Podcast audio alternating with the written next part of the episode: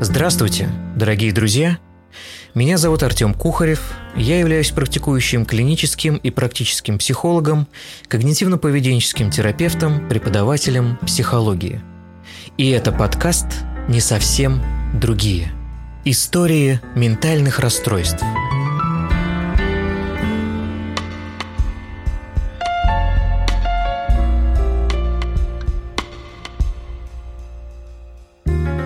Слушайте подкаст на Яндекс Музыке, Google подкастах, Spotify и ВКонтакте.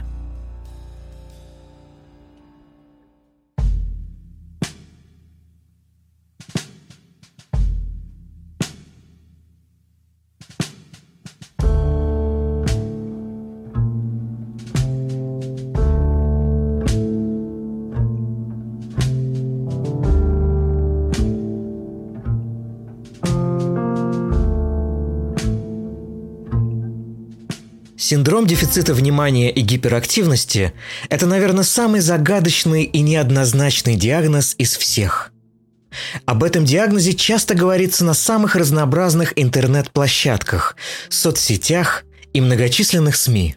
Там же предлагаются различные упражнения, режимы, диеты, распорядок дня, рекомендуются препараты для лечения, иногда даже радикального и сомнительного качества и действия – Некоторые специалисты говорят, что этот диагноз есть, другие же вообще отрицают его существование. Симптомы СДВГ начинают проявляться в раннем детском возрасте.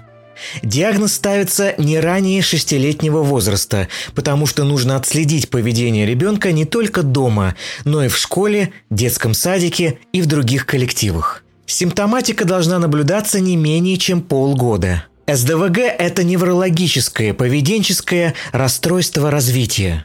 Синдром довольно стойкий и практически всегда приобретает хроническую форму. У мальчиков выявляется от двух до четырех раз чаще, чем у девочек. Синдром дефицита внимания и гиперактивности – это очень многогранное расстройство, затрагивающее примерно 6% населения. Но только лишь 2% из них получают лечение – по другим данным, синдром встречается у 10% населения мира.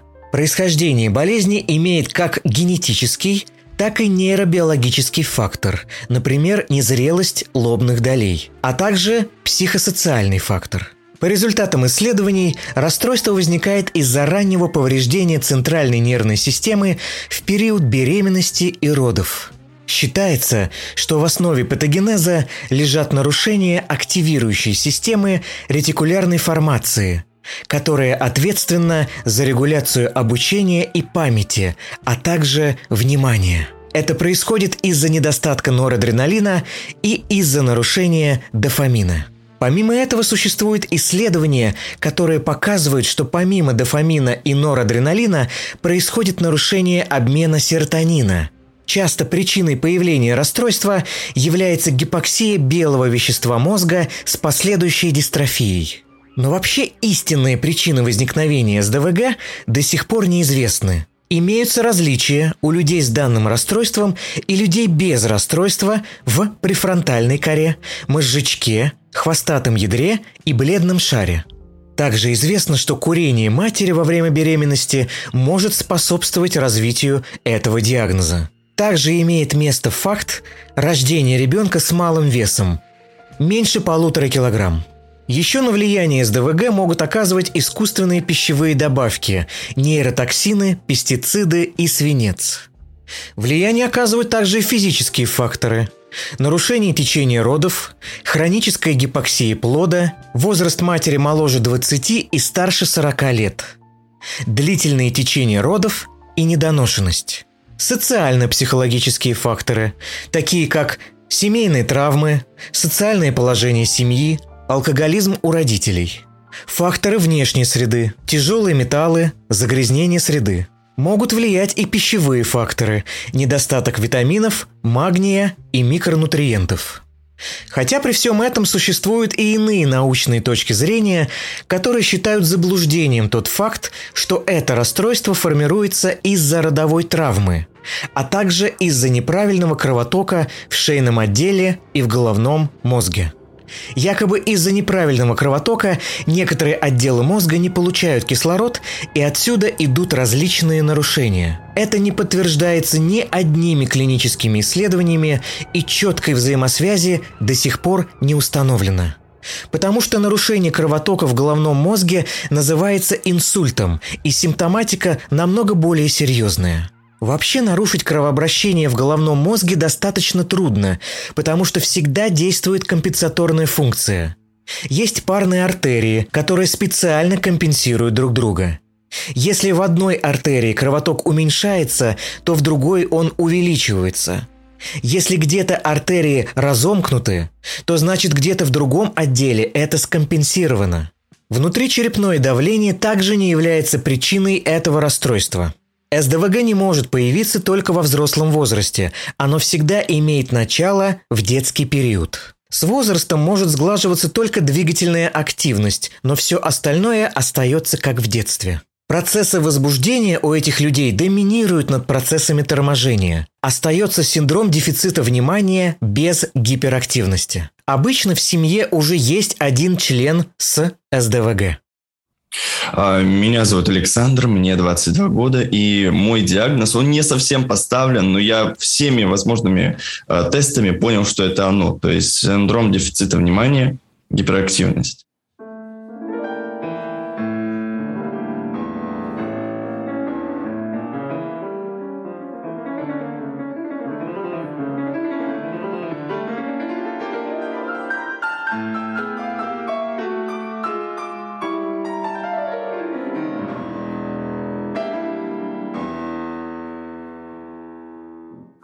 И это невероятно отражалось на школьной, студенческой жизни, потому что вот я не могу назвать себя глупым человеком, я не могу себя назвать человеком, там, у которого умственная отсталость, но периодически есть какая-то информация, которую я учу, учу, учу, и бессмысленно, вообще бесполезная, как будто бы смотреть, как вот ну, стенку кидать горох, вот это то же самое иногда у меня бывает с информацией.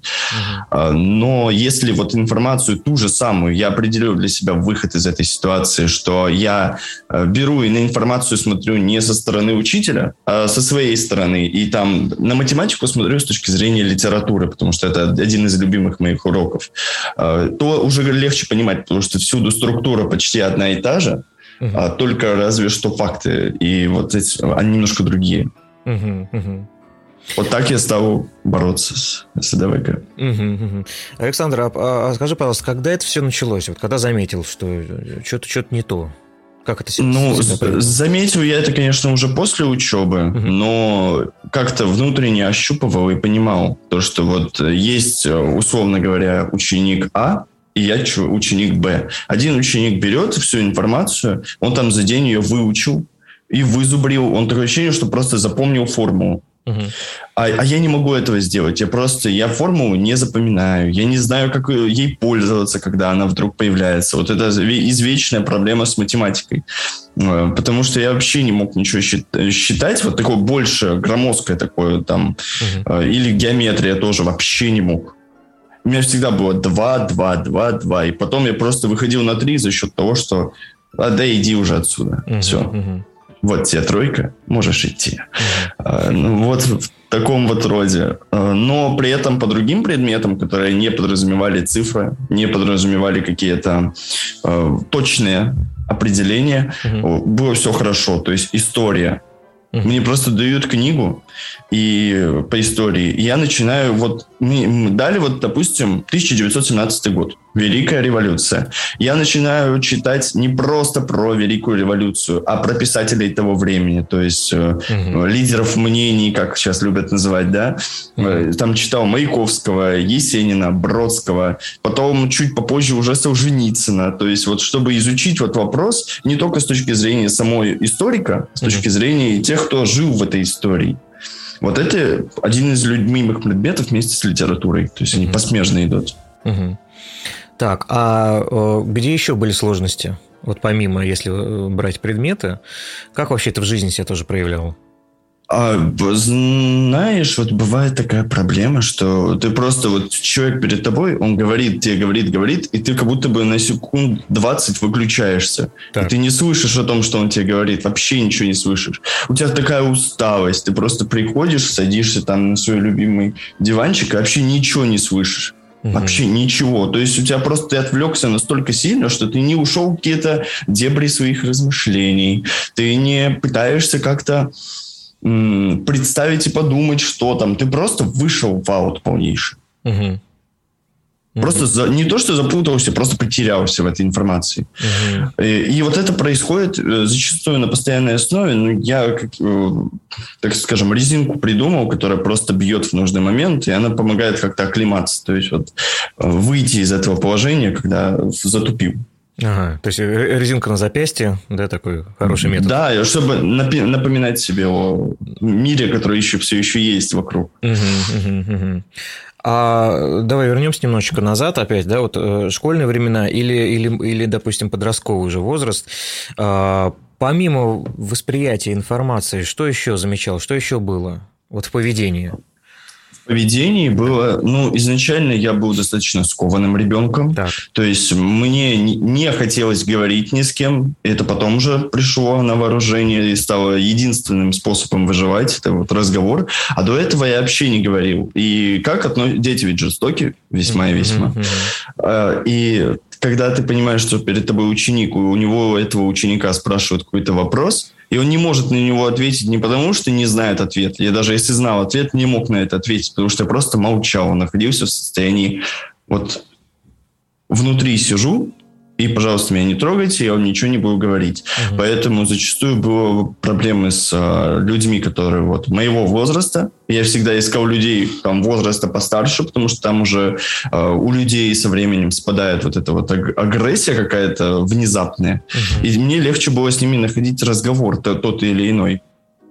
Но вот в тот момент было очень тяжело со своими одноклассниками, просто с людьми из так называемого двора, угу. ну и тому подобное. Это было невероятно тяжело. Угу. Потому что вот они все требовали, чтобы ты говорил то, что говорит все общество. А я об этом говорить не мог. Я просто садился за книги свои любимые и находился и проживал все время в книгах или там в комиксах или еще в чем-то, или коллекционировании. И вот в это вот одиночество, uh оно порождало вот такую агрессию среди людей, которые были от моего возраста, потому что они такие, а почему ты с нами не хочешь? А почему ты не можешь с нами? А почему тебе с нами не интересно? Ты что, какой-то другой? И так далее. uh ну да, ты что какой-то другой. Вот это вот очень часто, к сожалению, приходится слышать, да, и в детстве, да и вообще в обществе. Вот, как раз под название нашего подкаста, да, все-таки не, не совсем другой, все-таки да. не совсем другой, да. да вот. Слушай, я вернусь немножечко, да, вот а, ты сказал очень интересную вещь, тяжело было со сверстниками, да, и я так угу. понимаю, что удобнее было вот общение именно со взрослыми, да, то есть угу. вот. А сейчас как вот на данный момент, как это вот есть в жизни? На данный момент, кстати, все то же самое. Угу. Мне со своими сверстниками не интересно. Мои сверстники занимаются алкоголизацией. Угу. И не буду говорить, что я не пью. Но они конкретные алкоголизации, то есть с понедельника по другой понедельник, uh и опять, и снова заново. А, или каким-то отдыхом, который не приносит как таковой пользы. Я из всего привык э, пользу извлекать, то есть из любого своего движения. То есть вот тут надо сделать, значит, за счет этого я заработаю в будущем. То есть на дальнейшую перспективу смотрю. uh И я себя окружаю достаточно... Ну, я харизматичный человек, по мнению многих людей. Э, я окружаю себя людьми-предпринимателями. Угу. Вот такими уже, которым лет 30, 40, 50, потому что их мнение невероятно ценное. Угу. Они уже прошли вот там огромную школу жизни в их сфере. Они прожили там какой-то момент, когда у них тоже было переживание. Я нахожу свою вот какую-то внутреннюю тенденцию и их внутреннюю вот эту вот жизнь, uh какой-то одинаковый внутри. То есть мы разные люди. Но вот какой-то корень и какой-то вот этот вот росток, он как будто бы одинаковый. uh то есть уровень размышлений не стандартен. Он не легок, он постоянно через какие-то дебри, но эти дебри приводят в риск, а риск приводит уже к результату. То есть я вот не боюсь потерять там деньги, если я буду заниматься предпринимательством, если я буду заниматься перепродажами. Я абсолютно этого не боюсь, uh-huh. потому что у меня пока что нет уровня ответственности за кого-либо. То есть нету жены, ребенка в свои 23 года. У меня пока что этого нет, слава богу. Uh-huh. Иначе было бы очень тяжело. Ипотеки тоже нет. Поэтому я не боюсь рисковать. Ипотеки нет, это уже счастье, конечно, хочу добавить. Да, да. Мне кажется, ипотека прибавляет немножко психозов людям. Ну да, есть такое, да. Это тяжесть такая, большая тяжесть, конечно. И, и, ну, то, длительная. Что тебя стабильно обрекают на то, что вот э, каждое пятое число ты должен заплатить там энную сумму. Uh-huh, uh-huh. А что, если у тебя вдруг нет этой энной суммы? А если ты вдруг там чем-то заболел, yeah, а банк yeah. это ведь не человек, который может сказать, ну ладно, подожду еще месяцок. Uh-huh. Банк все-таки проценты накинет, ты еще больше в кабалу уйдешь и все. Есть такое. В должниках. Да. Есть такое.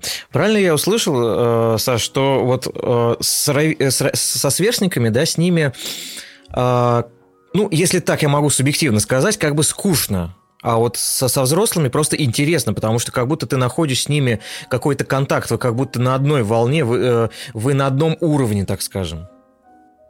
Э, ну, даже не на одном уровне, а скорее я хочу приближаться к их уровню. Mm-hmm. То есть я буду к нему приближаться посредством годов, многих лет, но тут есть к чему стремиться. Я не буду говорить, что среди моих сверстников нету там какого-то индивидуума, который, с которым невероятно интересно. Uh-huh. И такие тоже есть, безусловно. То есть я не буду обесценивать всех людей моего возраста. Uh-huh. И тогда я и себя обесценю в этом случае. Uh-huh.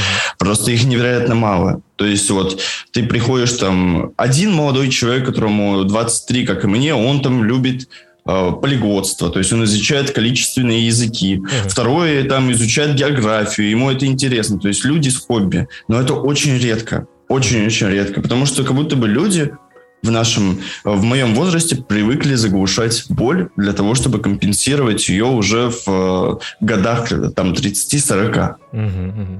А сейчас они... Почему алкоголизация? Потому что э, тяжело принять невозможность купить то или иное, невозможность добиться того, что ты хочешь. Более того, я вот почему и люблю школьные времена, и не люблю, потому что из ребенка делают такого очень послушного, очень э, такого исполняющего элемент человека вообще. Ходишь в общество после школы, ты уже исполняющий элемент. Угу. Потому что ты должен подчиняться определенным правилам, определенным стандартам, ты должен правильно выполнять работу. А это немножечко стирает индивидуальность. Угу, угу. И вот это мне очень не нравится в нашем вот этом поколении. И когда они поняли, что индивидуальности как таковой нет, они начинают это глушить. Угу. Ну, это не совсем, наверное. Угу, угу.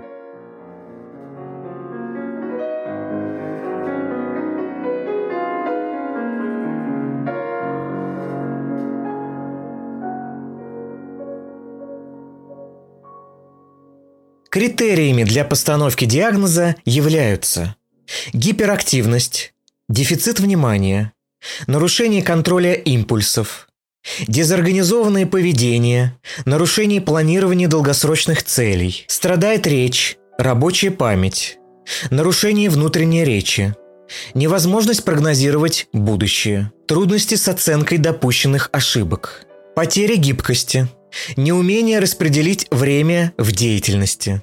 Некорректно происходит отделение эмоций от рациональности. Происходит нарушение внимания при отсутствующей стимуляции. Наличие внутреннего беспокойства, нервозности, эмоциональной лобильности, нарушение контроля над аффектом. Симптомы должны приводить к социальной дезадаптации и неуспешности. Существует также и смешанный тип – Хорошо. А, давай вернемся немножко опять назад. Да? А, скажи, пожалуйста, вот как у тебя было общение а, с родными, с родственниками? Как у тебя было с дружбой? Вот, э, допустим, если брать детство, подростковость, да, вот так вот, как, как там все проходило? Э, у меня бабушка, она школьный психолог, поэтому она мне в этом смысле помогала. Так. Но у отца и матери не было понимания, что там... Вот, как я и говорю, я иногда зависну, и все. На полчаса можно меня вообще даже не трогать и не тормошить. Uh-huh. У меня всегда были не плохие, а скорее натянутые. Я не буду называть их уж совсем плохие. Все-таки еды меня не решали и из дома не выгоняли. Uh-huh. Мама и папа у меня в разных семьях с самого моего детства. То есть я жил с отчимом, uh-huh. потом с бабушкой, ну, и вот периодически вот так вот. Я жил, когда с отчимом, он это вообще не понимал. То есть вот мужчина, это кто? Это человек, по, по его мнению, а, угу. это человек, который должен идти в спорт обязательно. А если худенький был, хиленький такой, если я пойду и в спорт, то скорее я там очень много раз упаду, а я все-таки иду а, в плане спорта по пути наименьшего сопротивления. Угу. И он мне говорит, ты должен это, ты должен то. А меня всегда вот э, ну, я думаю, многих людей это раздражает, когда человеку говорят, что он должен что-то. И то после этого он понимает, что он ничего не должен. Mm-hmm. Вообще никому и никак. А, и вот когда вот заставляли, ты должен идти на турник, ты должен идти там в спортивную секцию. Я им говорю, нет, давайте меня лучше куда-нибудь в художественную. Они говорят, нет, ну какой же художник? Что ты будешь добиваться, будучи художником? Я говорю, нет, давай спорт. Я так говорю, да, я лучше никуда не пойду. Ну и сидел, так скажем, читал книги. Я с раннего детства любил озвучивать. Вот mm-hmm. не именно э, говорить, э, а вот озвучивать книги, потому что, мне кажется, это невероятный просто опыт. Ты сидишь и читаешь книгу не просто там про себя, а вот вслух отыгрываешь какие-то элементы, как отреагирует первый персонаж, как второй. Mm-hmm. И вот делать такие вот паузы, остановки. А для моих родителей это было что-то такое непонятное. Вот что-то такое, а зачем ты это делаешь? Прочитай и сиди спокойно. А это же рождает определенную выученную беспомощность. Mm-hmm. Да. Да. И это вот было плохо с э, родителями, то, что они немного не поддерживали вот это вот мой, мое рвение к тому, чтобы озвучивать книги, для того, чтобы выходить на сцену. Мы же знаем, что большинство людей, которые замкнуты в себе, на сцене себя чувствуют вполне комфортно и уютно. Угу. Почему? Потому что это компенсация. Угу. Ты очень легко можешь высказать какое-то свое мнение на огромную публику, потому что огромная публика обычно услышит и резко забудет. А когда ты говоришь персонально человеку, дальше он начинает уже пользоваться вот какими-то твоими слабостями. И информация, которую ты сказал персональному человеку, идет уже против тебя. Угу. Поэтому я привык, привык не говорить о том, что я чувствую. Я привык проживать это внутри себя. Угу. Интересно, слушай, я, мне тут немножко отрезонировало. Ты сказал, что вот про, про твои творческие а, способности, да, и я просто немножечко позволяю себе тоже творчество, вот, занимаюсь помимо психологии, да, помимо психотерапии. Вот, и у нас, а, я тоже озвучиваю книги, вот, и у нас есть даже аудиоспектакль свой, вот. А мы с, с моими ребятами там записали. Ну, меня просто есть книга, называется «Свой круг». Я позволю себе рекламу небольшую чуть-чуть. Первый Правильно, раз... хорошо, замечательно. Первый раз, кстати, за весь подкаст. Вот. А, есть книжка художественная «Свой круг» называется. Она книга о ментальных расстройствах, как раз вот как человек живется с, э, с различными ментальными особенностями.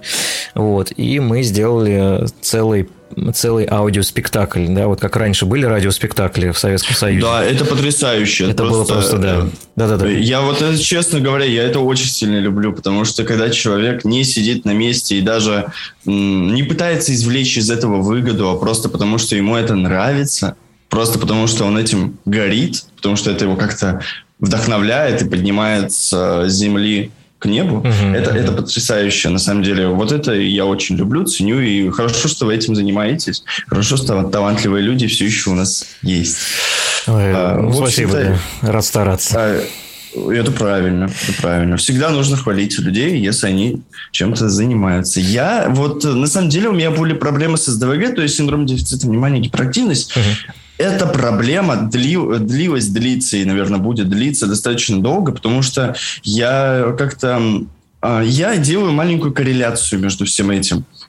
Я привык к тому, чтобы молчать, и, наверное, скорее всего, это внутренняя установка, вот эта вот гиперактивность. Mm-hmm. То, что если я привык молчать, то, скорее всего, мне легче притвориться каким-то таким вот дурачком, который ничего не понял, ничего не знает, то есть оказаться слабым звеном, угу. а потом уже наверстать в одиночестве. В одиночестве уже это все оседлать. То есть вот если был какой-то урок, я его сдавал на 2, дай бог на 3. Угу.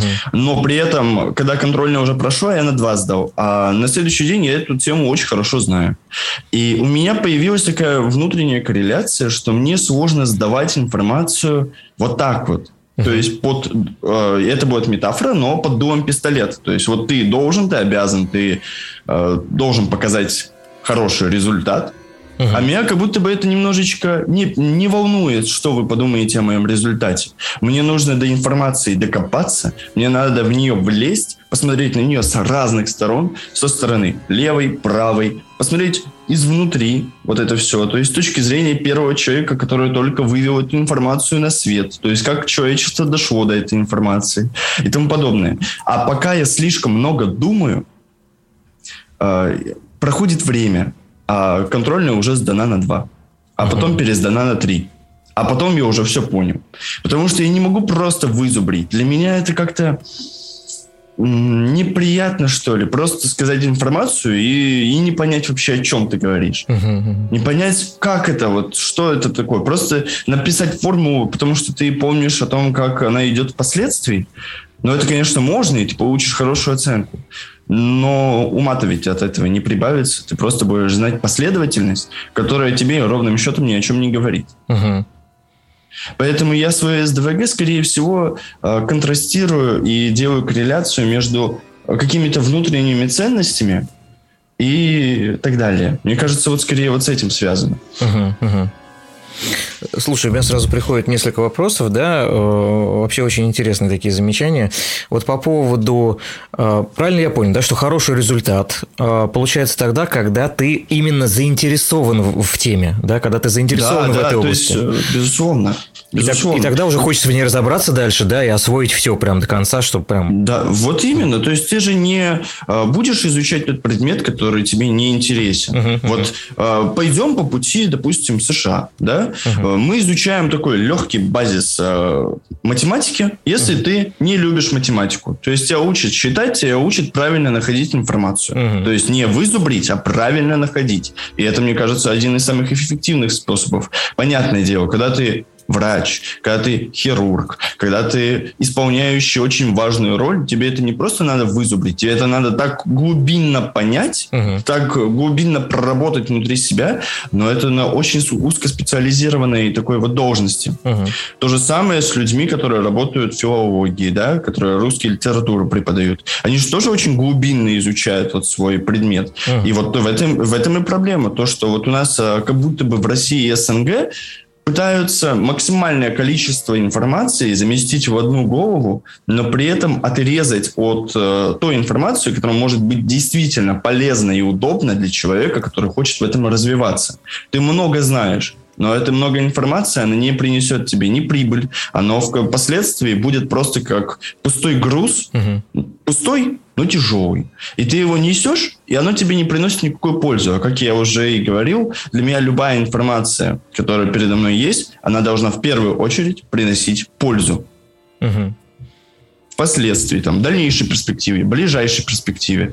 И если в дальнейшей, то мне легче просто взять вот э, мое поприще, это когда я ведущий, тамада, uh-huh. и изучить это, как правильно работать с публикой, как правильно подстраивать голос, чтобы вот один человек будет раздражаться от твоего голоса, когда ты будешь его искажать, а второй, наоборот, радоваться. Uh-huh. И вот именно понимать вот психотип человека и то, как с ним нужно правильно вести диалог. Это же тоже определенные показатели того, что я боялся общаться с людьми, а теперь я просто начинаю понимать вот эту вот внутреннюю структуру, как uh-huh какие подходы можно использовать для одной личности, как, э, какой подход для холерика, какой подход для флегматика а, и так далее.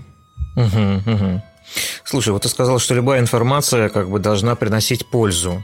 А, а скажи, пожалуйста, когда а, это не получается, когда она не приносит, то вот что это для тебя? Э, я иногда, бывает, я же продажами занимаюсь, то есть uh-huh. закупаюсь товарами ну, в одном месте, продаю их в другом месте. Uh-huh. Иногда бывает информация, которую ты очень долго учил, и ты постоянно ее пытаешься проверять, uh-huh. то есть на своем пути. То есть ты 10 раз по одной и той же схеме все сделал хорошо. И вот на одиннадцатый раз ты ту же самую схему с другим человеком, естественно, там постоянно разные люди, она уже не сработала. Uh-huh. И вот тут включается такой легкий диссонанс. Почему всегда работало, а тут вдруг нет? Uh-huh. Но это же урок. Это uh-huh. урок, то, что не все люди одинаковые. Есть все-таки люди, которые вообще по-другому эту структуру понимают, Mm-hmm. Что некоторые созидают э, на эту информацию, вторые наоборот на нее плюют. Поэтому это тоже урок для подходов. Постоянно их менять, постоянно совершенствовать, каждый раз вот искать определенные вот мотивы, как mm-hmm. ей пользоваться.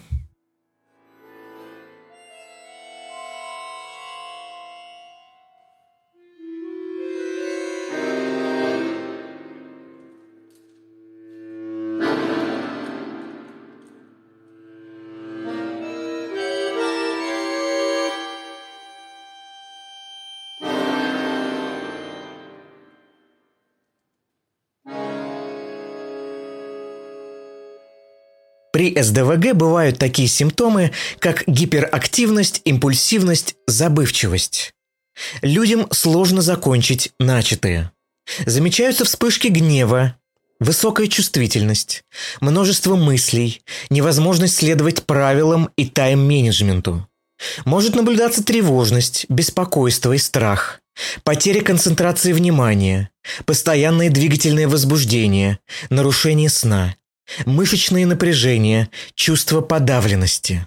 Также у людей с СДВГ случаются нарушения, связанные с использованием химических веществ, табака, алкоголя и наркотиков. Из-за постоянного беспокойства люди с СДВГ практически не могут просто лечь и полежать. Почти невозможен расслабленный отдых. Все время есть напряжение. Такой человек нуждается в какой-то стимуляции или в каком-нибудь занятии.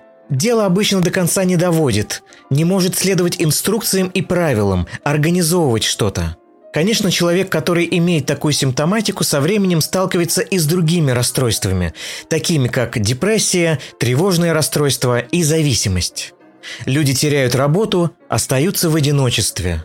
Страдают академические достижения и образование – как правило, у них наиболее низкие профессиональные должности из-за невозможности идти дальше по карьерной лестнице и лестнице обучения. Часто случаются приступы тоски и скуки, бесконтрольности, чувства измотанности, рассеянности и растерянности. Зачастую начинают приобщаться к алкоголю уже в пубертантном возрасте, для того, чтобы не чувствовать себя каким-то не такими, не испытывать тоску, депрессию и тревогу а также чтобы не испытывать дискомфорт по отношению к своему собственному телу. Ко взрослому возрасту добавляются невротические расстройства, пограничные состояния и конверсионные расстройства. У людей с СДВГ очень низкая стрессоустойчивость. Из-за этого случается частая смена работы, низкий доход и социальный статус. В детстве могут наблюдаться вспышки агрессии, Ребенок может ломать и кидать игрушки.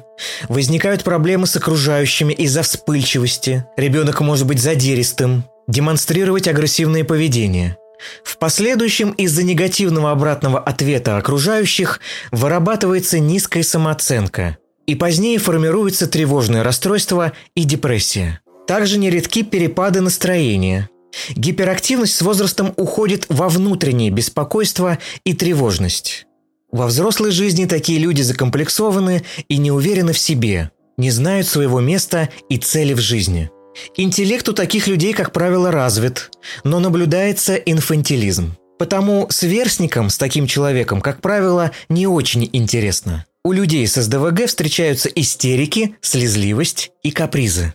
Бывает так, что страх перерастает в панику или в злость и агрессию. Так как у человека с СДВГ есть сбой в лобных долях мозга, это в свою очередь приводит к тому, что он плохо адаптируется в чужих коллективах. Человеку порой не хватает словарного запаса или определенных знаний об окружающем мире. Такие люди часто недовольны собой, рассеяны, неряшливы. Такому человеку сложно научиться работать, сложно налаживать связи с другими людьми.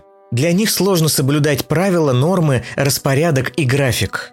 А также существует большая проблема с концентрацией внимания. Они могут быть конфликтными, часто отвлекаться, часто забывают сделать то, что обещали. Отвлекаться могут даже во время секса. Могут взрываться.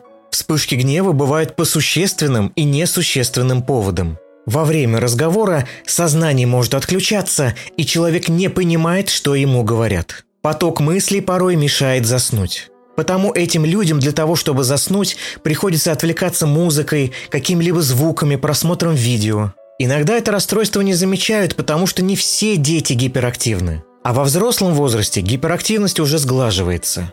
У людей с СДВГ происходит постоянная прокрастинация дел. Они не могут заниматься регулярными, рутинными или повседневными делами. Выполнять домашние задания, платить по счетам, убираться в доме, порой даже регулярно принимать лекарства без посторонней помощи.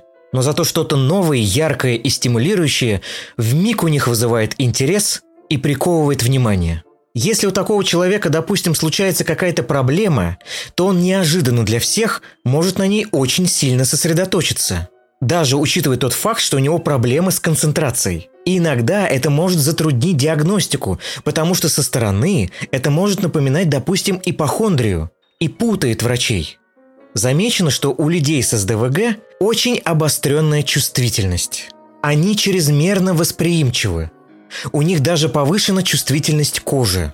Они могут чувствовать на одежде какие-то острые края, неровности, обертку, шершавость. Их могут раздражать звуки, которые есть дома или на улице, из-за этого они ворочаются и не могут долго уснуть. Раздражать кожу могут даже браслеты и часы. В комнате у таких людей царит полный бардак и беспорядок из-за их дезорганизованности. Человек с СДВГ часто опаздывает на встречи и тут стоит заметить, что это не является признаками пассивной агрессии. Эти люди совершенно не умеют откладывать финансы. Могут наблюдаться мигрени, энурез. Можно часто наблюдать подергивание плечами, вокальные тики, нарушение сна с движением конечностей. Могут также одновременно присутствовать коморбидные расстройства, такие как биполярное расстройство, паническое расстройство, депрессия, обсессивно-компульсивные нарушения – в детстве такой ребенок может делать все на зло родителям, быть весьма агрессивным, провоцирующим, издеваться над животными или сверстниками. Ребенок не успевает за классом и отстает по некоторым дисциплинам. Часто витает в облаках, не любит заниматься физкультурой и вообще физической активностью из-за своей физической неловкости и неряшливости. Может встречаться нарушение моторики, например, человек своеобразно держит ручку, когда пишет. Человек с СДВГ может не признавать авторитетов, у него отсутствуют кумиры. Он может вступить в спор с учителями, с наставниками, общаться чаще со взрослыми. У этих людей практически нет друзей. Полиморфизм симптоматики может быть разнообразен от человека к человеку. Из-за этого усложняется постановка данного диагноза. Потому что один человек с этим диагнозом может быть более активным, другой более адинамичен, Третий не такой импульсивный, больше замкнут в себе. Гиперактивность проявляется беспокойством в движениях кистей и стоп. Такой человек стучит пальцами, крутится, вертится на стуле. Он в постоянном движении, часто бывает болтливым. Может с трудом дожидаться своей очереди даже в разговоре. Происходят проблемы с информацией в краткосрочной памяти. Человеку сложно справиться со своими эмоциями и яркими аффектами. Безумно сложно переходить с умственной деятельности на другую.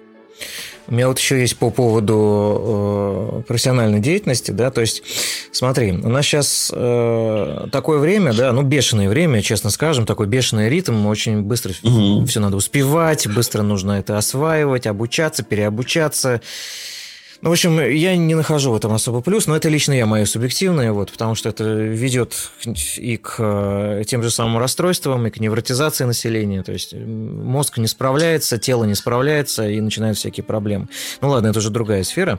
Вот. Но смотри, а, как сейчас происходит в основном? Корпорации, фирмы, я не скажу, что все, но э, большая часть, да, как происходит? Вот ты пришел, ты должен быстро влиться, быстро, прям вот сходу, я не знаю, освоить, значит, э, быстро переобучиться, неважно, кем ты был? Вот ты был там, я не знаю, экологом, э, приходишь там в банк, ты должен сразу стать экономистом, там вот это все переобучиться, понимать, как это все работает, кому раздавать кредиты, кому там еще что-то, еще что-то, где еще подписывать, э, это все бухгалтерию вести, еще что-то.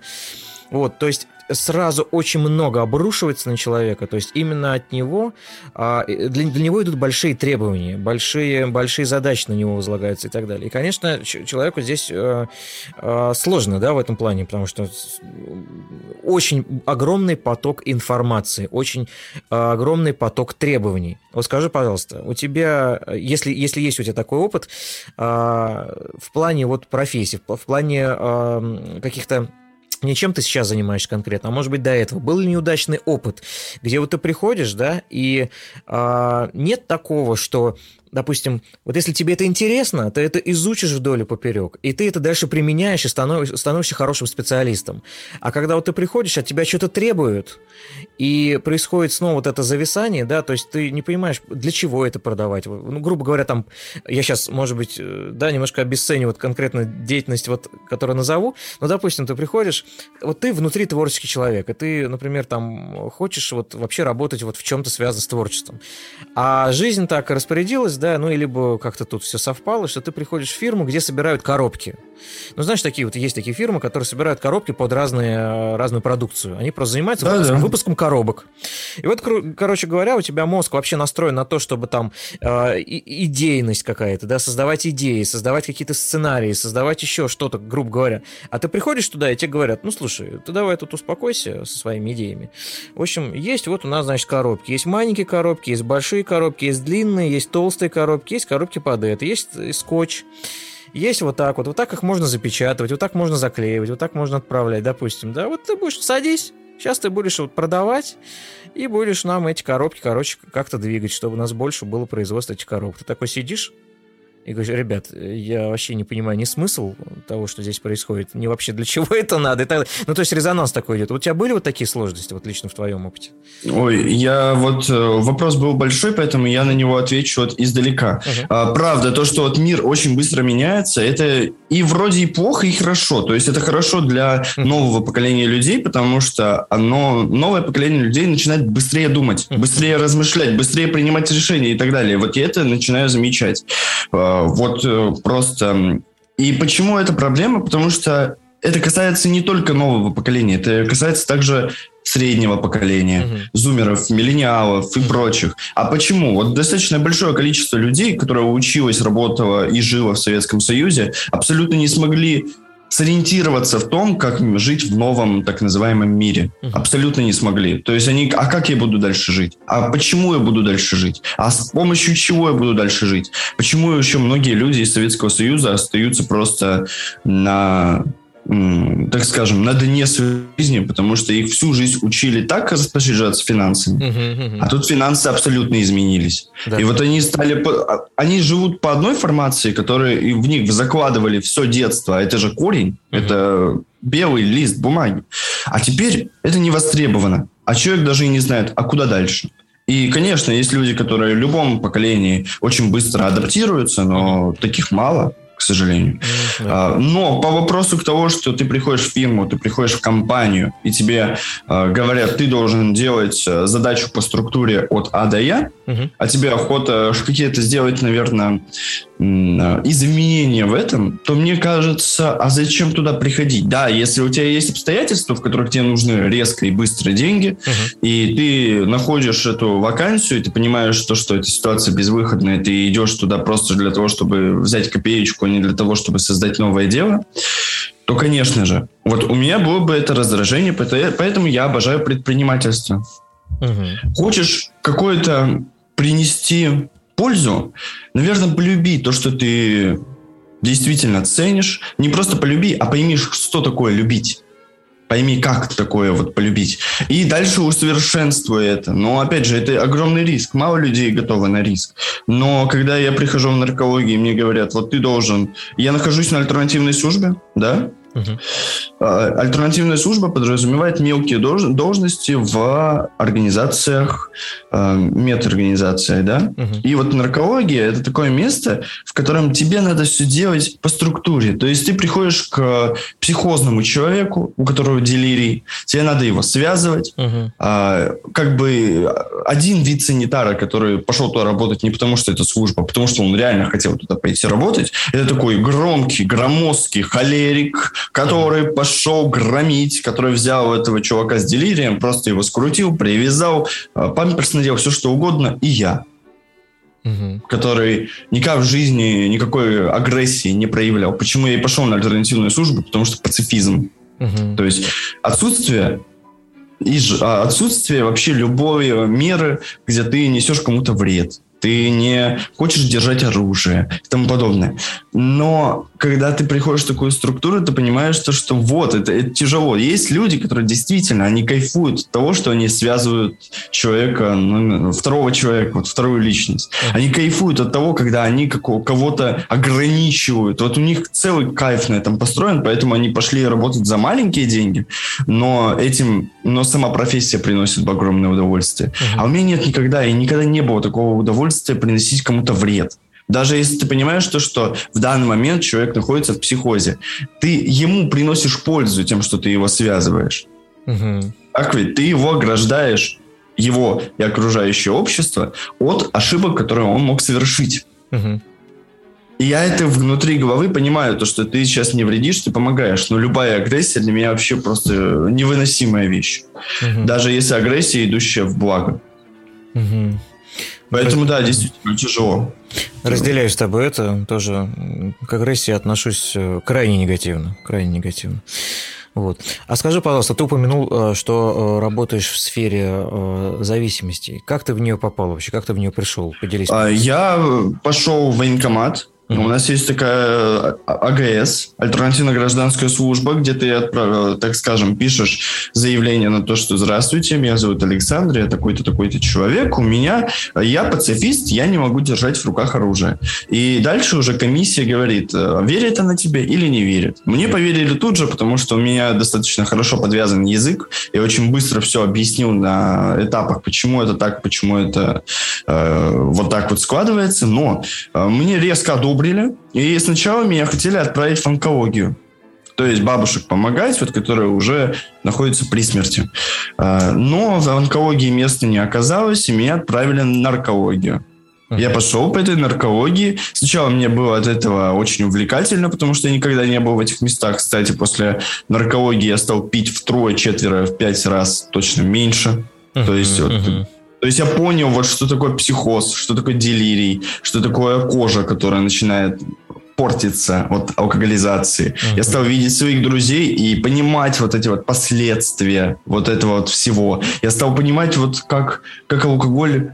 А, вот я иногда сам пью, uh-huh. потому что это иногда очень сильно разгружает. Uh-huh. Но когда человек начинает пить не потому, что его это разгружает, а потому что он уже входит во вторую стадию, сам того не понимая. То есть вторая стадия это физиологическая зависимость, третья это уже энцефалопатия. Да. И я понимаю, я вот начинаю дальновидно смотреть на своих друзей, но я им ничего сказать не могу, потому что э, я даже если бы и сказал, там бы ничего не последовало.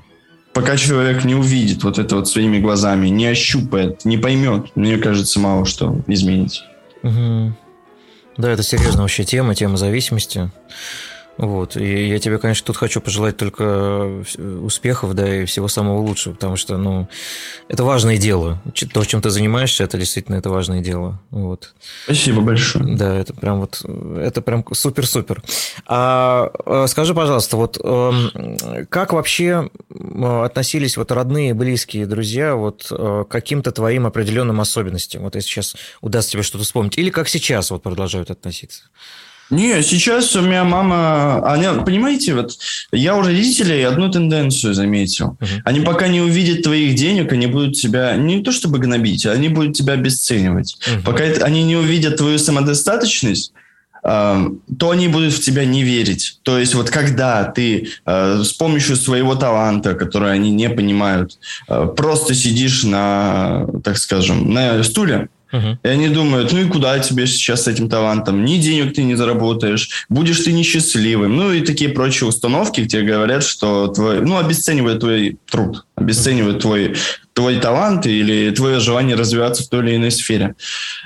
Я понял вот одну э, структуру очень важную. То, что когда ты принесешь первые деньги и с каждым кварталом деньги будут увеличиваться, и они поймут то, что ты начинаешь отдаляться от них, уже не просить помощи, а наоборот там даже, возможно, чем-то помогать, тогда они понимают, что твой талант, твой, твоя предрасположенность действительно что-то дозначит. Дорогие слушатели, если вам нравится этот подкаст и вы хотите поддержать выпуск новых интересных интервью, то вы можете стать патронами и спонсорами этого проекта – все контакты и реквизиты указаны в описании эпизода. Друзья, тут э, немножко по-другому. Мои друзья потрясающие исполнители. Я зачастую пользуюсь их исполнительностью. Я очень плохой исполнитель, сразу это скажу, потому что я зачастую отвлекаюсь, я не могу сконцентрироваться. Э, я лирик, а они техники. Угу. Мне как лирику легко определить то, что я не умею. И легко задать эту тематику тем людям, которые это любят, умеют и практикуют. Я просто нахожу ряд задач, понимаю, что человек может на этом заработать, и я могу на этом заработать с помощью этого человека. Я просто делюсь процентами от э, того труда, который он мне принесет. То есть это маленькие организаторские способности, где я немного сам вообще могу мало что в этом понимать, но я могу легко находить тех людей, которые в этом сильны. Mm-hmm. Ну и поскольку у нас люди... Это, конечно, плохо, то, что я скажу. У нас люди привыкли обесценивать свой труд и его недооценивать. Uh-huh, uh-huh. И я просто не повышаю иногда сумму, которую человек э, просит. Я просто продолжаю ему платить те деньги, которые он Э, запросил, потому что, ну, когда со временем он все равно рано или поздно будет ценить свой труд больше и скажет, а сколько бы я мог на этом заработать? Я уже говорю очень четко и честно, что на этом ты мог такую-то, такую-то сумму. Он говорит, значит, я хочу побольше зарабатывать. Значит, я накажу большее количество заказов по этой тематике. Угу. Ну и все. Иногда продажами тоже вот э, занимаюсь. То есть, что вот у меня есть подруга, которая красиво рисует, но она опять же себя обесценивает. Я говорю, вот эту картину можно продать за 10 тысяч рублей. Главное найти людей, которые это купят. Найти людей, правильно сформулировать мысль, историю и предысторию этой картины. Иногда даже придумать предысторию этой картины. То есть этого не было, но ты это придумал. А, и зачастую я понял, что мы продаем не товар как таковой, мы продаем эмоцию. Мы продаем вот э, желание, потребность и воспоминания.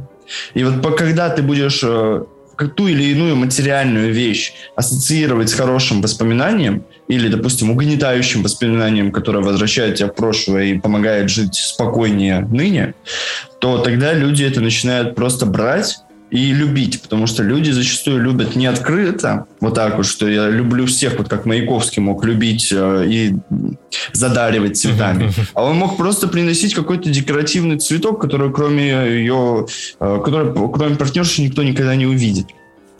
Uh-huh. Поэтому я понял, что нужно правильно развиваться в том, что секретно. То есть иногда секретные подарки в боксы делать, в которых ты понимаешь специфику человека, ты понимаешь его предрасположенность, его какие-то приоритеты, и начинаешь вот э, подстраиваться. И потом эти боксы продавать просто, ну, вдвое больше, чем собственная сумма. Угу, вот. Угу. Спасибо. А, немножко чуть-чуть вернусь к э, СДВГ, да, и, и тут у меня есть вопрос. А, а скажи, пожалуйста, вот чтобы еще мог сейчас припомнить, вот э, поделиться чем из проявлений конкретно, вот как тебе кажется, с ДВГ, да, то есть симптоматика, которая, может быть, либо помогала тебе, либо чем-то даже мешала. Она мне мешала тем, что я постоянно задавал... Почему я прекратил говорить с людьми? Потому что я постоянно говорю, почему, как, от чего где. И мне всегда учительница говорила, слушай, ну ты пока тут почемучкаешь, э, лучше не надо этого делать. То есть это определенное обесценивание. Поэтому это была проблема для меня, то, что я начинал все расспрашивать, все уточнять, находить какие-то э, подводные камни того или иного предмета. А мне просто говорили, да ничего ты не думай, вызубри, да и все. То же самое с ЕГЭ. Немножечко его э, не люблю эту структуру, потому что тебе надо выучить. Ты там целый год учишь то, э, чтобы сдать это это за 2-3 часа. Угу. Но ты, когда приходишь с этого ЕГЭ, у тебя хорошие результаты, через год ты уже не помнишь вообще, что ты там решал. Да. Потому что информация такая жвачная, такая просто... Ты ее выучил, забыл. Просто ради какого-то факта. Ну, это же не совсем правильно. И поэтому вот моя СДВГ всегда проявлялась в инициативе. Я всегда говорю, я родителям говорил очень важную фразу, которую они, конечно, не понимали. Я говорю, если у меня очень плохие оценки, тройки. От этого я не становлюсь плохим человеком. От этого я потом не стану дворником, как вот всегда пугают. Uh-huh. Я, я сразу родителям сказал, слушайте, может быть, я тут не самый умный ребенок, но когда я пойду учиться в университет, я, возможно, буду поумнее. Так и получилось. Я просто в университете стал хорошо учиться, потому что я выбрал определенную специфику. Это колледж культуры. Uh-huh тамада, да, угу. или проведение праздников, потому что это было действительно важным. И вот родители вспомнили мои слова, когда я сказал, что я вот пойду учиться на определенную должность, там я буду учиться хорошо, потому что меня будет загружать лишней информацией, которая как предыстория, которая важна для нынешней профессии. Но даже в ней у меня были проблемы, потому что я мог просто сидеть на уроке, 10 минут слушать, и 50 минут просто отключиться. Все равно я могу пользоваться своей вот этой вот э, болезнью, но раньше я это считал полнейшей никчемностью за счет, ну, собственно, в себе проявления такие. Я замечал, что это как будто бы полнейшая никчемность, вот ты ничего не можешь. Но это же установки, которые тебе говорят, ну, да. а ты их запоминаешь, и ты их воспроизводишь на самого себя. Uh-huh. Что ты ничего не можешь, ты никак не справляешься, ты ни, нигде никак, ты кем ты будешь, кем ты вырастешь. Ну и вот эти вот банальные вопросы, которые подводят немножко к апатии. Uh-huh. А, потом я вышел со школы, я очень легко, так скажем, поступил сразу же на бюджет, а, но у меня целая проблема была на протяжении всего лета, потому что я боялся не то, чтобы не попасть, а вот эти вот установки, они постоянно вертелись в голове, что да, ты же ничего не можешь, ты ничего не, а, не добьешься, все это крах, все это пустота, а, все твои увлечения там какая-то чушь, Лучше занимайся тем, чем занимаются твои родители. Ну, то есть пойти автомехаником, машины создавать, э, чинить. У меня отец предприниматель, он просто, э, он предприниматель, у него склад ума, как у меня, но мы не жили вместе, потому что он у меня конкретный трудоголик. И теперь я это начинаю замечать в себе. Трудоголизм. Я просто, мне скажут, Сань, когда жениться? Я такой, ну, э, такой, женюсь на работе. И отец не мог меня воспитывать, потому что он любил работу. У него не было отцовского вот этого вот слова, где я буду тебя воспитывать, где я там ремня тебе дам. Мне отец я говорил, вот тебе свобода, распоряжайся им как хочешь. Он никогда не напрягал меня по поводу там э, уроков, то, что ты должен, обязан учить. Он просто такой, э, пошли ко мне на завод, у него свой завод, да? Он говорит, хочешь подзаработать на лето? Я говорю, да. Он мне говорит, вот у тебя вот тут есть станок, научись правильно делать тормозные колодки. Ну, он производит тормозные колодки для КАМАЗов и также чинит э, многие дальнобойные машины. Uh-huh. Он просто мне говорит, вот научись это производить на этом станке. И мне это очень понравилось, потому что я зачастую отвлекаюсь, но там я просто нахожусь на постоянной основе в каком-то деле, которое действительно важно для моего отца. То есть оно для меня не важно, я это особо не люблю. Но я понимаю, что для него это очень важно. То, что от этого зависит прибыль э, всех сотрудников. Для него это важно, потому что это увеличение заработной платы каждый квартал на 10%. Для него это важно, потому что налога, налогообложение, надо будет все это платить. Я за счет того, что меня отец никогда не обесценивал, я не обесцениваю его труд. Uh-huh. Я понимаю то, что это для него важно. Иногда, вот у нее недавно была проблема. У нее 300 сотрудников штата. Uh-huh. Угу. И после этого э, 200 сотрудников просто на грани увольнения, потому что QR-коды не делают. Uh-huh. А штраф 300 тысяч рублей за одну личность, если ты знал, что у нее нет QR-кода, и выпустил к э, станку, uh-huh. то есть на рабочее место. Сейчас, конечно, с QR-кодами немножко ослабления пошли, то есть уже легче к этому стали относиться, но это просто что-то с чем-то было. Когда мой отец вышел из своего нарядного кабинета, сидевший в пиджаке, переобулся все это рабочее и пошел вот э, вместе с другими мужиками на станок работать, uh-huh. с оставшимися, которые сделали прививку. Э, это что-то с чем-то. И вот я понимаю, что вот это вот у меня и у отца вот одинаковое вот чувство ответственности за тех, кто тебе помогает. Угу. А вот с мамой, допустим, совсем другое. Она у меня немножко... Вот есть человек истероид, угу. который постоянно показывает себя, а есть человек истеричка вот такая вот. Ну, угу. прям она прямо, ты тут, ты там, ты что тут добьешься, ты а тут ничего не получится, ты ничего не сможешь. Поэтому мне зачастую маме даже помогать неохота. Она говорит там, пошли грядки копать, а эти грядки ненавижу. Ну, зачем они мне нужны, эти грядки? Я пойду в магазин, куплю картошку. А, но ведь есть второй вопрос. Когда отец вот там любит там помидоры выращивать свои, потому что вот у него свой дом частный, у него там есть маленькое место, он тоже картошку не выращивает, он любит помидоры и огурцы, чтобы свои были, и лук. И там я вообще с большой радостью иду и помогаю, потому что, опять же, я понимаю, что это нужно для него, и я понимаю даже, для, что для мамы это очень важно. Но вот это вот «ты должен», меня так всегда выносило, что я даже и никогда ничего не делал.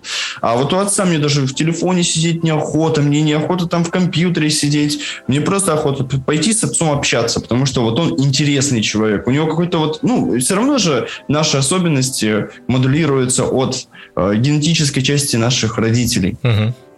И вот моя бабушка, она вот немножко фанатичка, но она... Вот знаете, есть инфо-цыгане. Да, да. Угу. Вот, моя бабушка инфо-цыган без Инстаграма. Но за счет этого она зарабатывала, потому что вот она там курсы массажа продавала специальные, специальные курсы по... А, ну, там, начти книгу, как правильно зарабатывать деньги. Вот у нее не было Инстаграма, но была целая деревня вот этих бабулек, которые такая, ой, пойдем как Танечке, наша Танечка поможет. И она говорила, вот вы мне даете сотку, просто 100 рублей. Uh-huh. И приходит 50 бабушек. Дали все по 100 рублей. Для них эти 100 рублей вообще ничего не значит. Uh-huh. Вообще ничего. А для нее с 50 человек, и она проводит такие курсы каждую неделю, uh-huh. эти 50 рублей, ой, эти 100 рублей очень даже много всего значит, uh-huh. увеличив ее на 50. Конечно. А, поэтому я это замечаю вот внутри себя, то, что я могу заговорить человека до смерти просто. Но сделать это так, чтобы он не унывал, чтобы uh-huh. вот у него постоянно вот э, вот есть мотивационные ораторы, да, которые uh-huh. вот просто повышают адреналин внутри людей, которые находятся с ними рядом. Просто повышают. Э, я думаю, есть очень много ярких примеров вот с э, такими э, инфо-цыганями, но я никогда не пытался на этом заработать. Мне просто всегда нравилось, ну, кроме того, что там не заработать с каждого персонального человека, там свадьба 25 тысяч рублей, uh-huh. от них я забираю, организация забирает энную сумму, я забираю 10 тысяч рублей. Uh-huh. Uh-huh. Да? Вот. И я просто никогда не хотел никого, но мне всегда нравилось вот бодрить людей. Вот. Я вижу перед собой вот там человека, который закрылся, вот вот свадьбу я провожу, uh-huh. человек закрылся, я это вижу, и я начинаю с помощью вот этого общественного э, желания, то есть ты мотивируешь тех людей, чтобы они его поддержали, и как у него глаза просто начинают гореть, что его вдруг видит. То есть я это и в себе нахожу, и в нем нахожу. Мы же очень четко понимаем человека, который находится около нас, и поэтому он нам зачастую нравится, а иногда настолько вообще не нравится, потому что слишком похожее э, дает вот это зеркальное отражение, в котором ты смотришь и не видишь, не чувствуешь, не понимаешь, но с другой стороны у тебя есть какое-то вот понимание к этому человеку. Я начинаю взбадривать, и у нее глаза начинают гореть, у нее начинает вот походка становиться уже не такой вот более уверенной, плечи расправленной, ну и тому подобное. Угу. Вот это я очень сильно всегда любил, мотивировать людей. Я чувствую, что это от бабушки. Она у меня э, психологом работала всю жизнь. uh Ну, директором, психологом, потом э, такую маленькую фирму основала в своей деревне. Э, то, что к ней приходят, ей платят за вот эти вот речи мотивационные. И вот она реально вот очень сильно помогала всем бабушкам. И мне прям все говорили, что вот почему ты так плохо учишься, ведь у тебя бабушка такая вот вся умница. А мне бабушка сама сказала, что она в школе очень плохо училась. То есть вот у нее было где не тройка, там двойка. Э, и максимум э, где-нибудь хорошая э, по литературе и русскому. И это же все генетическая часть. Uh-huh. Я это начинаю просто понимать вот сейчас. То есть вот мне 23, я начал это понимать в 18 лет, когда пошел учиться. Uh-huh. Что оценка это лишь оценочное суждение тех людей, которые к этому не имеют ничего общего. Ну, то есть вот как меня мама может э, меня немножко гнобить за оценку 2 по математике, если она мне не помогает с этой математикой и тоже говорит, что она ее не понимает. Со временем тебе за это обидно, ты думаешь, что у нее нет желания, у нее нет э, там какого-то мотивации мне помогать, но ведь если посмотреть на это уже более осознанным возрастом, она просто тоже в этом ничего не понимала. Она тоже расположена к другому предмету. Вот она, допустим, больше любит... Она у меня директор молокозавода, да? Угу. Она больше любила биологию. Вот по биологии у нее всегда была хорошая оценка, вот всегда. А математика вообще все, ноль, пустота, zero. Все, ничего. Я такой, ну, не буду вообще по поводу этого беспокоиться. Но учителя ну, то есть есть ведь какая-то учительская этика. Uh-huh. Мне кажется, в нашем ПГТ, ну, я до этого в ПГТ жил, потом в город переехал, потом uh-huh. стал снимать квартиру, потом квартиру купили. А, я жил, и там просто не было никакой этики у учителей. Учителя прямо так и говорили, если вот э, тебя бы куда-нибудь сдать, не знаю, в коррекционную школу, Uh-huh. Вот тебя бы как-то... Ну, она постоянно вот самоутверждается за счет твоей какой-то некомпетентности в ее уроке. А, и это вот очень сильный удар был вот по моей вот этой психике, потому что я не понимал, с чем это связано. Я вроде бы не глупый, я сижу там, а, когда мне задают там какую-нибудь книгу прочитать, там, допустим, а, если даже взять «Идиот», Достоевский. Мне не интересно было. Вот вообще. То есть я прямо не любил. Вот сейчас я начал любить, потому что я стал расти, я стал понимать лудоманию у Достоевского, uh-huh, я стал uh-huh. понимать вот зависимости Достоевского, что он мог последние штаны э, там проиграть. Я начинаю любить этого человека за его тревогу, за его трагедию, потому что я нахожу там какую-то корреляцию между собой, своего общества, и тогда я начинаю любить. Но когда ты маленький, ну ты же этого не понимаешь. Ну, конечно. Ты, ты еще не чувствуешь, не можешь как-то вот оседлать вот эту возможность э, его прочувствовать. Или вот то, что Толстого говорят. Это угу. для меня так мутно было. Вот я и так, у меня внимание особо... Э, не особо такое важное uh-huh. в моем... Ну, не могу я очень долго смотреть на какую-то книгу, поэтому я книгу читаю там пять раз в день uh-huh. по 20 минут. Uh-huh. А некоторые люди там, не знаю, могут читать по три часа и не отвлекаться. Uh-huh. Я когда читал Толстого, это просто... И начинается мысль. Я 10 раз перечитываю одну и ту же фразу, чтобы понять, что там вообще написано. Даже не фразу, а вот одну страницу. Я ничего понять не могу, что тут написано. Я пытаюсь эту вы, главу прочитать, чтобы понять контекст этой мысли. Я опять же ничего не понимаю. То есть, куда зашла мысль? Я потом тоже вот сейчас, когда я уже взрослею, я понимаю, что это такая вот очень тяжелая метафора. Мы начинаем изучать время, в котором жил Толстой, понимать, почему там, э, допустим, черные вороны посетили нашу деревню. Угу. Какие черные вороны, непонятно. А теперь понятно. Советский Союз. Да, да. А, ну вот. И со временем, то есть вот я понимаю, что если бы сейчас я пошел в школу, я был бы очень хорошим, очень прилежным учеником, который прямо, ну то есть именно в школу, а не в университет. Угу. В университете так и было. Я прямо был бы очень хорошим учеником, который все это понимает, все это чувствует, все вот это может оседлать. И я никогда сцену не любил вообще в принципе. Uh-huh. Но смотря на бабушку, я понимал то, что я это тоже люблю. Там я ходил в музыкальную школу определенное время, но мама потом сказала, ну что вы моего сына против меня настраиваете, отдайте мне его. А, отдали. Зачем, не знаю. У бабушки всегда было такое, то, что она мне сказала, вот хочешь э, в художественную школу? Я говорю, нет, не мое. Она говорит, а музыкальную? Я говорю, да. Мне говорят, на чем хочешь играть? На баяне.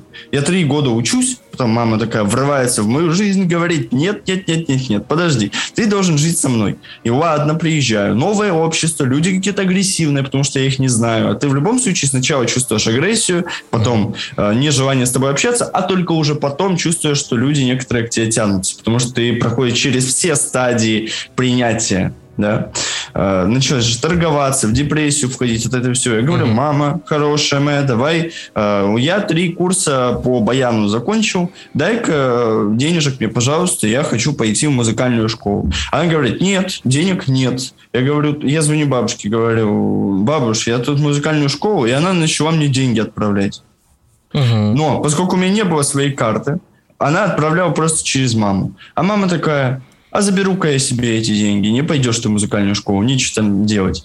Поэтому вот тут у меня был очень сильный перелом, когда мне было 14 или 13-12 лет, вот это такое время, когда я пошел уезжаю от бабушки, приезжаю к маме, и тут полнейшее обесценивание, где бабушка там постоянно, вот, Сашечка, пошли, будем делать, будем с тобой стараться. Мы там сидели математику, она сама математику не понимает, но мы сидели там до трех часов ночи. Я теперь понимаю то, что вот как она сильно трудилась. Она же учитель, любой психолог, это педагог. Ну да, да она умела правильно находить мотивацию. Там вот, Саша, выучишь, я тебе дам 50 рублей. Вот пятерка будет 50 рублей. Двойка мин, минус 50 рублей. Четверка там, тройка, никакую, никакую деньгу не дам uh-huh. вообще. Uh-huh. И она такая говорит, вот будет пятерка, я тебе дам 50 э, рублей сразу же. Я просто вот за, за, э, за год, ну, то есть вот учебный, заработал 5000 рублей. Uh-huh. И вот это была вот такая вот финансовая грамотность, которую меня учили. То, что ты сделаешь то, что тебе нравится, угу. тебя будет сумма. Угу. Но если тебе какой-то предмет не нравится, мы у тебя деньги эти вычитать не будем. Потому что, понятное дело, ты не будешь его лучше учить от мотивации просто заработать. Вот эти, и вот тут был главный урок моей жизни. Если ты, даже Достоевский это говорил, вот за это ему хвала, то, что деньги не приходят человеку, который хочет денег. Деньги не приходят человеку, который много работает. Деньги приходят тому человеку, который в этом нуждается. Угу. Вот по-настоящему нуждается. То есть у него нужда первоочередное. И вот бабушка мне это объяснила, то, что вот э, я на литературе просто за год по 50 рублей вот так вот заработал там 5 с чем-то тысяч рублей. Пошел и купил себе там э, кроссовки. Она говорит, я хочешь там красивые кроссовки, хочешь там не дедовские, которые просто кожей обтянуты uh-huh. и выглядят как, как, не знаю, как шпала какая-то, в которой ты идешь. Э, хочешь себе Nike? Хорошо заработаешь за год учебный, мы тебе их купим, то есть ты их сам себе купишь, ты за это заработаешь. Плюсом я еще ходил на стройки всякие, то есть там, будет ли это корректно говорить, у кавказцев, uh-huh. которые занимаются там стройками, uh-huh. я, в общем, говорю, здрасте, дайте мне кирпичи, там вот было старое здание, его развалили полностью, так и сказали, окей, теперь тебе надо взять эти кирпичи и отмыть от э, вот этой вот глины, которая была. Uh-huh. И я сижу, отмываю целый день, и тебе вот под конец дают 500 рублей. Ну, тогда ведь 500 рублей были, это uh-huh. еще хоть какая-то сумма, сейчас uh-huh. это уже все. Короче, я вот э, тоже там начал зарабатывать, но я понял очень э, четко то, что пока я сижу на этой стройке, ничего я не заработаю. Uh-huh. То есть я заработаю тут э, какую-то болезнь, которую я буду лечить за 5000 рублей. Ну, да. Работаю, uh-huh. работаю работу, которая стоит 500. Ну, зачем мне это нужно? Uh-huh. А, вот. И я просто пошел и нашел для себя такую прекрасную работу, как а, просто заниматься рекламой. Uh-huh. То есть вот моя бабушка продает курсы вот это вот мотивационные. Uh-huh. Я бегаю, э, бегаю, создаю вот эти вот э, создаю вот эти всякие брошюрки и начинаю раскидывать по всей деревне. Ну то есть там в э, ящике. Uh-huh, uh-huh. Ну, там не деревня, там такой вот гор- поселок городского типа, то есть это достаточно большое место. По сравнению с городом, конечно, нет, но людей там, ну, где-то тысяч тридцать. Угу, нормально. Вот. Вот, и я такой начинаю это раскидывать. А потом мне бабушка говорит, вот придет там человек 70, я тебе дам тут же рублей 300. Угу. Ну, хорошо. Ну, сначала было 100 рублей у бабушки, а потом уже по 1000. То есть uh-huh. она стала просить. Потому что э, наплыв людей был колоссальным uh-huh. просто. И дальше уже принимать 50 человек было очень тяжело за 100 рублей, потому что ты начинаешь обесценивать. Ну, что это сотка какая-то. Ну, да, да, да. И вот ты приходишь, и вот за счет этого она так хорошо зарабатывала. А я же еврей, и моя бабушка еврейка. Вот она стопроцентная. Отец, uh-huh. получается, на четверть, а я на одну четвертую. Uh-huh. Вот такая еврейская тенденция. Uh-huh. А, вот, и я вот за счет этого, ну вот с СДВГ, мне бабушка вся тоже, она же знает про это все. Uh-huh. Она как-то говорила, не беспокойся, типа, вот все будет у тебя хорошо. С голода не умрешь. Самое главное, то, что ты учишься, uh-huh. самое главное, что ты не прогуливаешь. И вот многие учителя отмечали то, что вот есть ведь ученик, который эм, и прогуливает, uh-huh. и там там курит за гаражами и еще что-то, но и не приходит на предмет. А я просто, я прихожу всегда, всегда пунктуально, всегда ухожен, всегда там нарядно одет, то, что у меня у бабушки чувство вкуса, и она мне его привила. Uh-huh. То, что вот надо вот правильно подбирать одежду правильной страны, если хочешь пойти на то или иное мероприятие. Uh-huh. там, если хочешь пойти на мероприятие для свадьбы, лучше всего какой-нибудь э, итальянский пиджачок. Типа он будет стоить дорого, но о тебе будут впечатление складывать такое, что к тебе будут возвращаться несколько раз. А если uh-huh. ты приедешь в каком-то русском пиджаке там рублей за 250, то, скорее всего, на тебя посмотрят и больше никогда к тебе не придут. Да и уверенность собственная повышается за счет того, что ты носишь какую-то э, хорошую рубаху, хорошую одежду, хорошую обувь, ну и тому подобное. А, и это вот из ДВГ, оно постоянно мне мешало тем, что была неуверенность. Потому что вот у бабушки я был очень уверенный в себе ребенок, очень активный, очень такой... А, ко мне никогда не проявлялась агрессия насильственная. То есть мне бабушка максимум могла сказать, что ну, не справился, ну, справишься попозже. А потом я уже поместился к, а, в другую сторону, где была не бабушка, дедушка, а Э, отчим и мама. И мама такая начала все обесценивать в мои 12 или 14 лет. А, а отчим еще такой, ну ты какой-то худенький, иди кушай.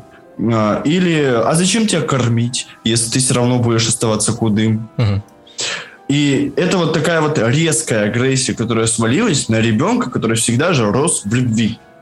То есть вот ты растешь, растешь в любви, у тебя еще мозг формируется, у тебя формируется мнение о обществе. Общество, которое было у бабушки, мою бабушку все знали за счет ее курсов и знали, кто ее внук всегда знали, что вот внук это хороший Саня, который всегда поможет, которому, если нужно что-то там э, соседям помочь, он пойдет до дрова какие-нибудь поколет. Не за деньги, а просто потому, что там помощь нужна какая-то. И я понимаю то, что я вот сейчас помогу, или там пойду... У меня у бабушки скот был достаточно большой, и я ходил там куриц, постоянно за ними ухаживал, убирался, потому что это было просто увлекательно. Ты понимал то, что вот там будет яйца, и если ты будешь не ухаживать за ними, то э, сами, сами яйца будут токсичными, и ты когда их будешь кушать, ты будешь скорее болеть. Mm-hmm. Да? Вот, я все это изучал очень грамм, очень все так вот интересно. И когда я вдруг появился в этом обществе, в котором люди злые, э, потому что они тебя не знают, э, они все уже сформировались в определенные компании, ему же тяжело запустить себе нового человека. И вот mm-hmm. из разговорчивого парня, который был всегда такой на веселе, всегда был сангвинником вместе mm-hmm. с э, флегматиком, вдруг получился меланхолик.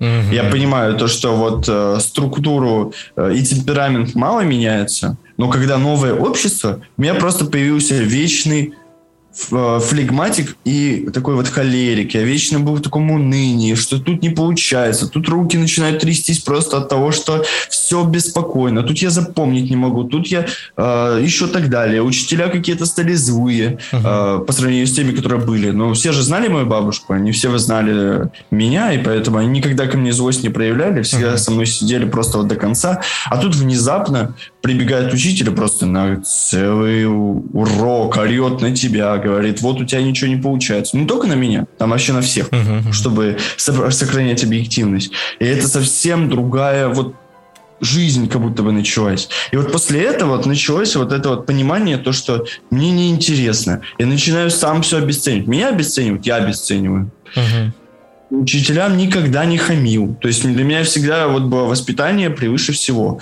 А, но когда ты видишь перед собой учителя, ты просто начинаешь в его сторону ничего не отвечать. Говорить, да я не знаю, да я не буду делать, да я не то-то самое, пятое, десятое. Ничего мне не нужно от этой жизни. Они говорят, ты ничего не добьешься. Такой, ну ничего не добьюсь, значит ничего не добьюсь. И я никогда в компьютере особо не сидел. Там я пошел, ну, 20 посидел, поиграл какого-то Человека-паука, и дальше пошел что-то делать свое, там, книги читать. Uh-huh. А тут я зарылся в э, компьютер. Просто я там пропал. Я там стал жить. Я там э, нашел бота, который просто бот, э, который не живой человек. И мне было интереснее общаться с ботом. Ну, ну, правда. Ну, что это такое? такое? Э, я даже себе, э, даже узнавать себя не стал, потому что мне легче общаться с программой, которая была создана. Uh-huh. Ну, что это такое? Э, и там люди мне были неинтересны. Я просто целыми днями слушал музыку, даже книги особо перестал читать, потому что я всегда читал вслух. Uh-huh. И бабушка это очень любила. Она мне там книжки свои выпускала за своими стихами. Говорит, вот, Саша, давай, я книжку выпустила, давай читай. Э, и она еще там концерты проводила по всей Кировской области. Uh-huh. То есть ездила там, говорила, вот я такая-то, такая Татьяна, я вам стихи буду рассказывать. И я всегда был как таким человеком, который учится на баяне. Я играю там на баяне, она под это стихи свои читает. И под конец я нач... она, она говорит, вот типа, Саша, прочитай вот этот стих, который э, я тебе, который мы с тобой учили. Ну, вот ее стих. Uh-huh. И мне это было так приятно, то что там сидят такие вот люди, они не молодые, они тоже вот бабушки да дедушки. А, и они сидят, и они вот радуются от того, что вот есть какое-то добро, которого вдруг никогда не было, или было так редко, а вдруг mm-hmm. оно как-то таким комом навалилось резко. Mm-hmm. И вот это мне всегда нравилось. Поэтому я сейчас я опять сангвиник и флегматик. То есть я всегда вдумчив, Иногда даже, а, когда какой-то человек принимает уже 10 решений, я все еще думаю, как мне сделать э, ту или иную вещь. Я все еще думаю, а как это? А другой человек просто такой, пошел да сделал. А я такой, да нет, надо придумать план. Надо придумать, как устроена система рисков угу. и тому подобное. Угу. Поэтому резкости мне всегда не хватало. Угу. Когда всегда вот говорили, вот пойдем-ка мы в школу, просто пойдем мы там разгребать вот этот мусор у школы. Я, я просто сбегал оттуда. Ну, что мне там делать? А, я всегда делал все медленно. Угу. Мне никогда не нравилось принимать быстрые, резкие решения, и разве что, если это не словарный фонд. Там я быстро думаю, быстро отвечаю, быстро анализирую. Угу. А когда это действие физически, мне всегда это было так неинтересно, если это просто не нужно. Угу. И вот это тоже вот обесценка такая э, краткая. Я пришел к э, маме и просто начинаю с ней говорить вот так вот легко. Э, то есть я говорю маме, ну не могу я учиться. И она этого не понимает. Говорит, ну как, ты же что, тупой? Я говорю, нет, не тупой. Она говорит, тогда иди учись. А, но временно как таковое не уделяла. Она говорила всегда, я тебе еду дала? Дала. Ты у меня в... моешься? Моешься. Что тебе еще нужно? Угу. Вот, это, вот это было самое проблемное.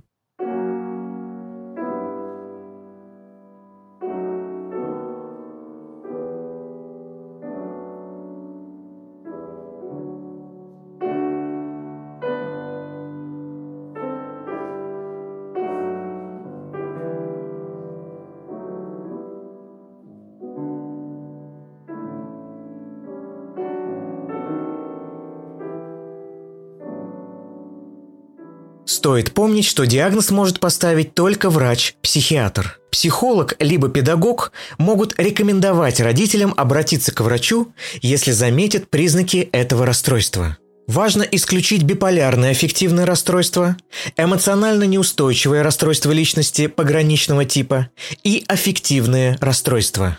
СДВГ зачастую осложняется другими расстройствами, такими как тики, фобии, головные боли, тревожность, депрессия. И связано это как с нарушением серотонина, дофамина и норадреналина в головном мозге, так и с дезадаптацией в обществе. Случаются незапланированные беременности, ДТП, разрывы отношений, низкий уровень оценок знаний, частая смена работы и безработица. Слушай, а вот э, а что помогало тебе справляться вот в, в то время с, э, с теми проявлениями, с той симптоматикой, да, которая тебе мешала? Бабушка. Угу. Я просто говорил с ней, там, я звоню, там ей часов 12 дня, там выходной. И прекращаю я с ней говорить уже день часам 4. Угу, угу. Потому что она такая же разговорчивая, как и я. Она может любого уболтать, любого может вот так вот поднять просто за уши, поднять его настроение, и чтобы вот он пошел веселиться. И вот у меня с ней всегда было легко. Вот с мамой я не мог общаться. Отец всегда на работе был. Э, отчим алкаш. Э, ну, короче, я такой, э, начинаю с бабушки говорить, она меня всегда доставала вот из этих вот э, депрессивных фаз, когда я просто сидел и смотрел в потолок, или лежал, и я мог лежать так три дня подряд, и мне ничего не было интересно, ни книги там почитать Гарри Поттера или Оскара Вальда, uh-huh. или еще что-нибудь, мне вообще ничего интересного не было, и в нужный момент я ей звонил, она мне помогала угу. с этим всем. Угу. Так, хорошо. А, как считаешь, э, Александр, вот а, нужно ли такой такой вопрос будет, э, конечно, обширный, глобальный, да, ну, по крайней мере, вот э, все-таки давай постараемся как-то прийти к какому-то общему, да, знаменателю. Смотри, вот как считаешь, вообще нужно ли развивать и создавать специальный подход к детям с СДВГ, вообще к людям с СДВГ, начиная со школы, да, и, может быть, как-то уже даже и позднее. Как считаешь насчет этого? А, по поводу детей, да, а, мне кажется, их нельзя отделять от э, обычного общества. То есть так. их, наоборот, надо помещать. Угу. Вот по поводу этого у меня был, была как-то вот женщина, с которой я разговаривал, и вот она начинала пародировать человека с ДЦП, то есть говорить, что это она работает в медицине, то есть она 8 лет отучилась, но у нее ДЦП, да? И она говорит, что она там работает, она же э, там, не знаю, детей пугает, потому что она педиатр. А я такой, наоборот, надо убирать стигму. Вы mm что? Вы, вы еще стигму создали, и потом же сами жалуетесь на то, что вас никто не любит. Наоборот, надо сказать, вот, это точно такой же человек, но с определенными особенностями. Uh-huh. Ведь у всех людей есть свои особенности. Да кто поверит в то, что вот у человека, вот, э, который в депрессивной фазе, есть зачастую действительно люди, которые входят в депрессивную фазу и оттуда не выходят. Бесконечные uh-huh. меланхолики. Uh-huh. И с ними очень тяжело, особенно мне. Я просто очень эмпатичный человек. Угу. Я нахожусь, когда перед... Э, есть нытик, а есть человек переживающий. Я сам зачастую переживающий. А есть просто нытик бесконечный. Uh-huh. И мне с ним очень тяжело, потому что он начинает обвинять во всем всех. Я же никогда никого не обвиняю. Мне э, по чести мне как-то становится все равно. Если человек э, там, условно говоря, сделает мне неприятно, то это вообще ничего не значит. Я uh-huh. просто могу взять, развернуться и уйти от этого человека. Зачем еще себя нагружать мыслями о том, что он подумал, что он сказал, что он э, в ответ сделал? Просто отойди на дистанцию и найди такого же человека, как ты, либо полную свою противоположность. И вы будете либо друг другу понимать, либо друг друга грамотно наполнять, дополнять. Угу, угу. Но, стигму определенно надо снимать, потому что э, когда ты разделяешь людей на общество, а общество, безусловно, делится на несколько типов, там, угу. богатый, бедный, умный, поглупее, угу. э, просто находить и менять систему, наверное, образования, потому что вот зачем э, литературу, э, точнее, человека, который любит литературу, изучать высшую математику? Зачем и принижать его э, какие-то ожидания от жизни? Ты же ему говоришь, у тебя два, два, два, два, два, и ты принижаешь его возможности на фоне другого человека. И ты, ты показываешь его там какую-то никчемность. Когда он еще молодой, он же не понимает то, что вот почему он не может. Вот только потом он уже осознает, почему он это не мог. Так почему бы тогда не сделать определенный... Э, вот не все же в лицей могут поступить угу. где там уклон на литературу, или лицей с уклоном на экономику, математику. А, а вот в обычной государственной школе сказать, вот э, давайте ты будешь учиться в укрепленной литературе, если тебе это нравится, или будешь учиться в укрепленной математике. И просто дать базис, как считать, как открывать калькулятор, как высчитывать там какие-то э, реальную математику я очень любил, потому что она на реальных примерах тоже вот это преподавать. Uh-huh. А, потому что, ну, разве мне сейчас нужна гипотенуза? Гипербола? Uh-huh. Нет, не нужна. Но нужно ли мне сейчас Достоевский? Да, нужен. Потому что я нахожу в нем какие-то свои эмоции, которые мне помогают преодолеть собственные переживания.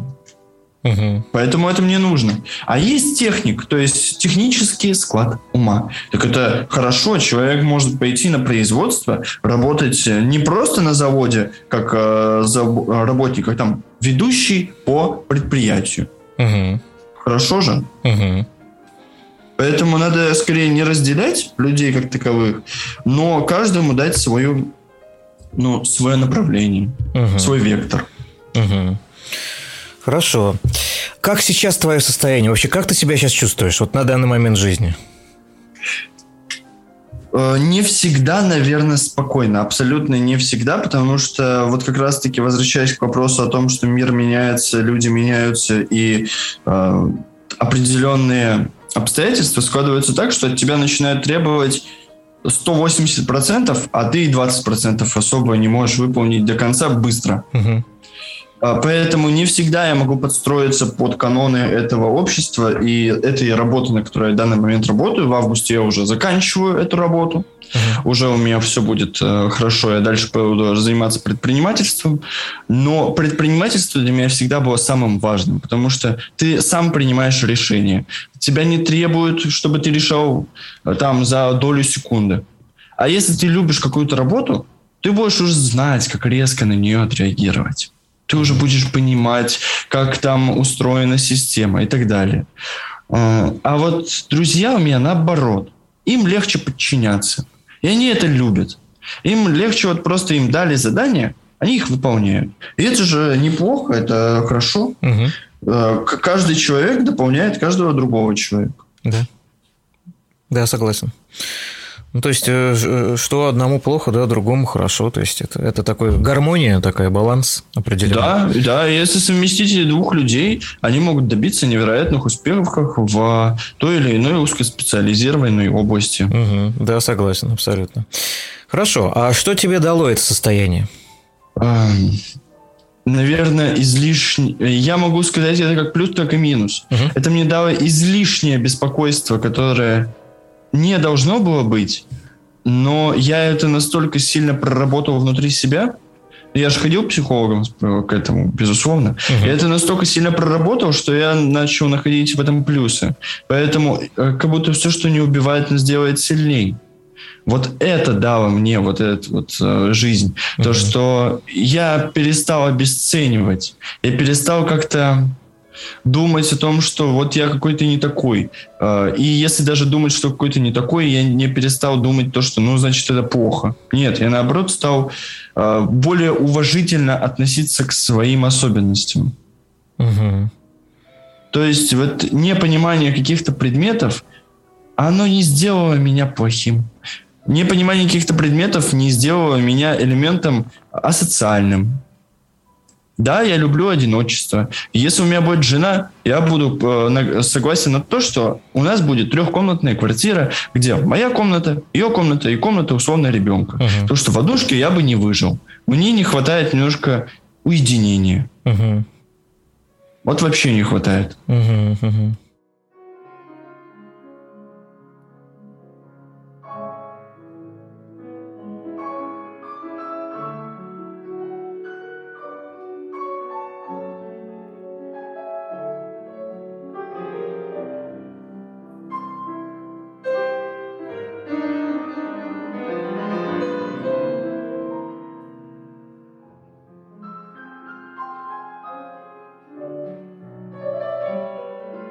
Лечение с ДВГ имеет комплексный подход. Это и фармтерапия, и психотерапия, психологическая коррекция и педагогическая коррекция. Лечение заключается в объяснении родителям, что происходит с их ребенком. Наиболее эффективным лечением является медикаментозное. К нему относятся психостимуляторы, например, стратера. Еще применяются некоторые антидепрессанты – имипромин, нортрептилин, флуоксетин, Кламипарамин Иногда используются нейролептики в случае конфликтности, злобы, жестокости, при выраженных тиках. Наотропные препараты, которыми усердно лечат у нас в стране, невозможно вылечить СДВГ. Они не оказывают никакого воздействия на это расстройство, как и сосудистые препараты. А некоторые из них даже вызывают тяжелые побочные эффекты.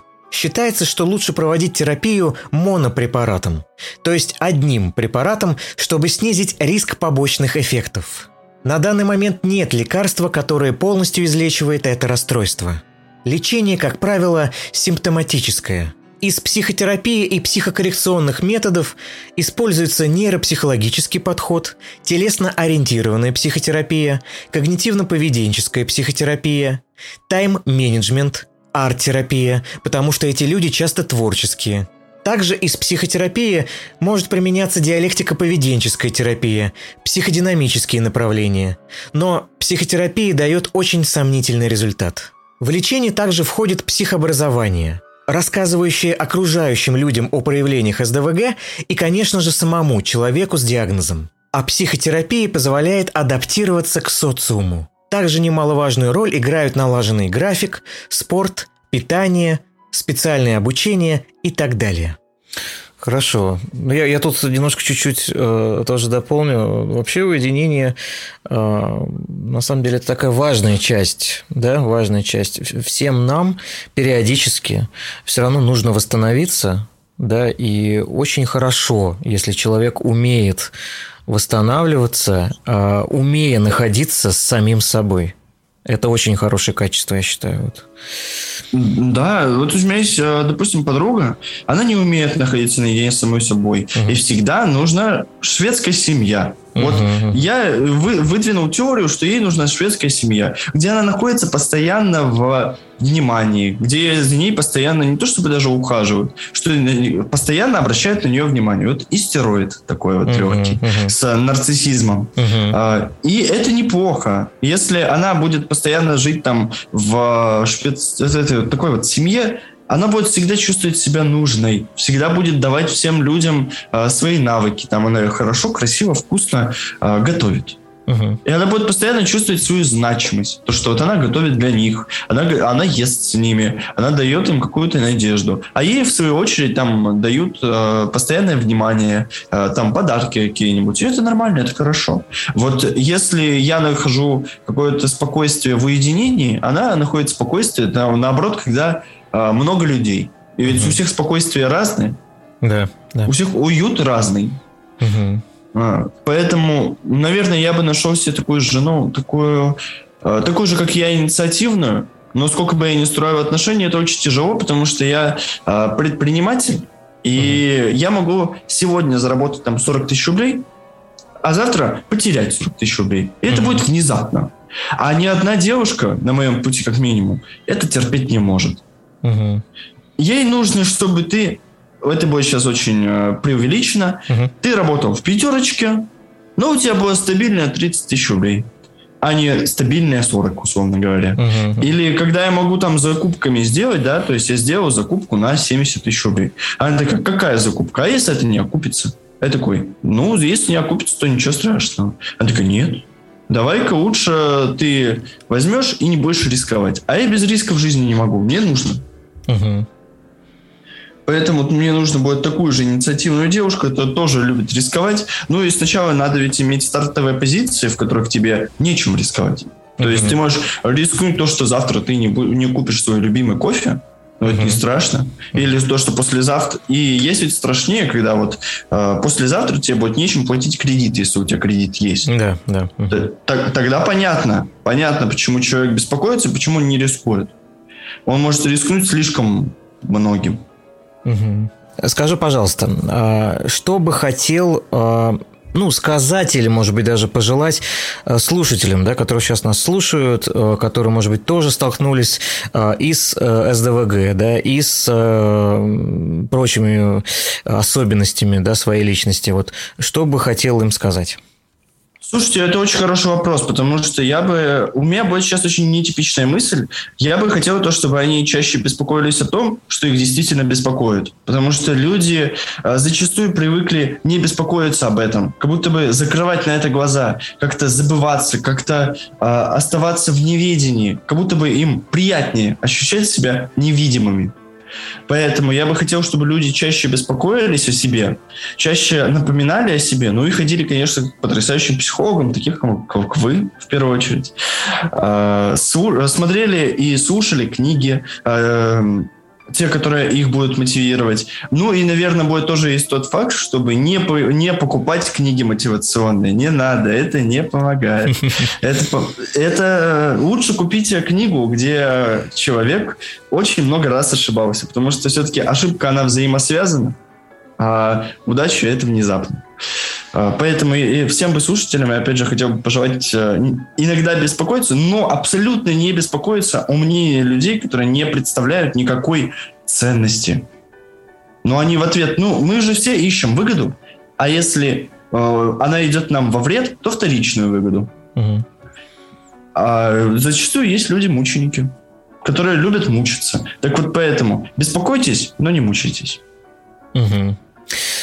Спасибо большое, Александр. Это было очень-очень насыщенное, очень интересное интервью, я считаю. Вот.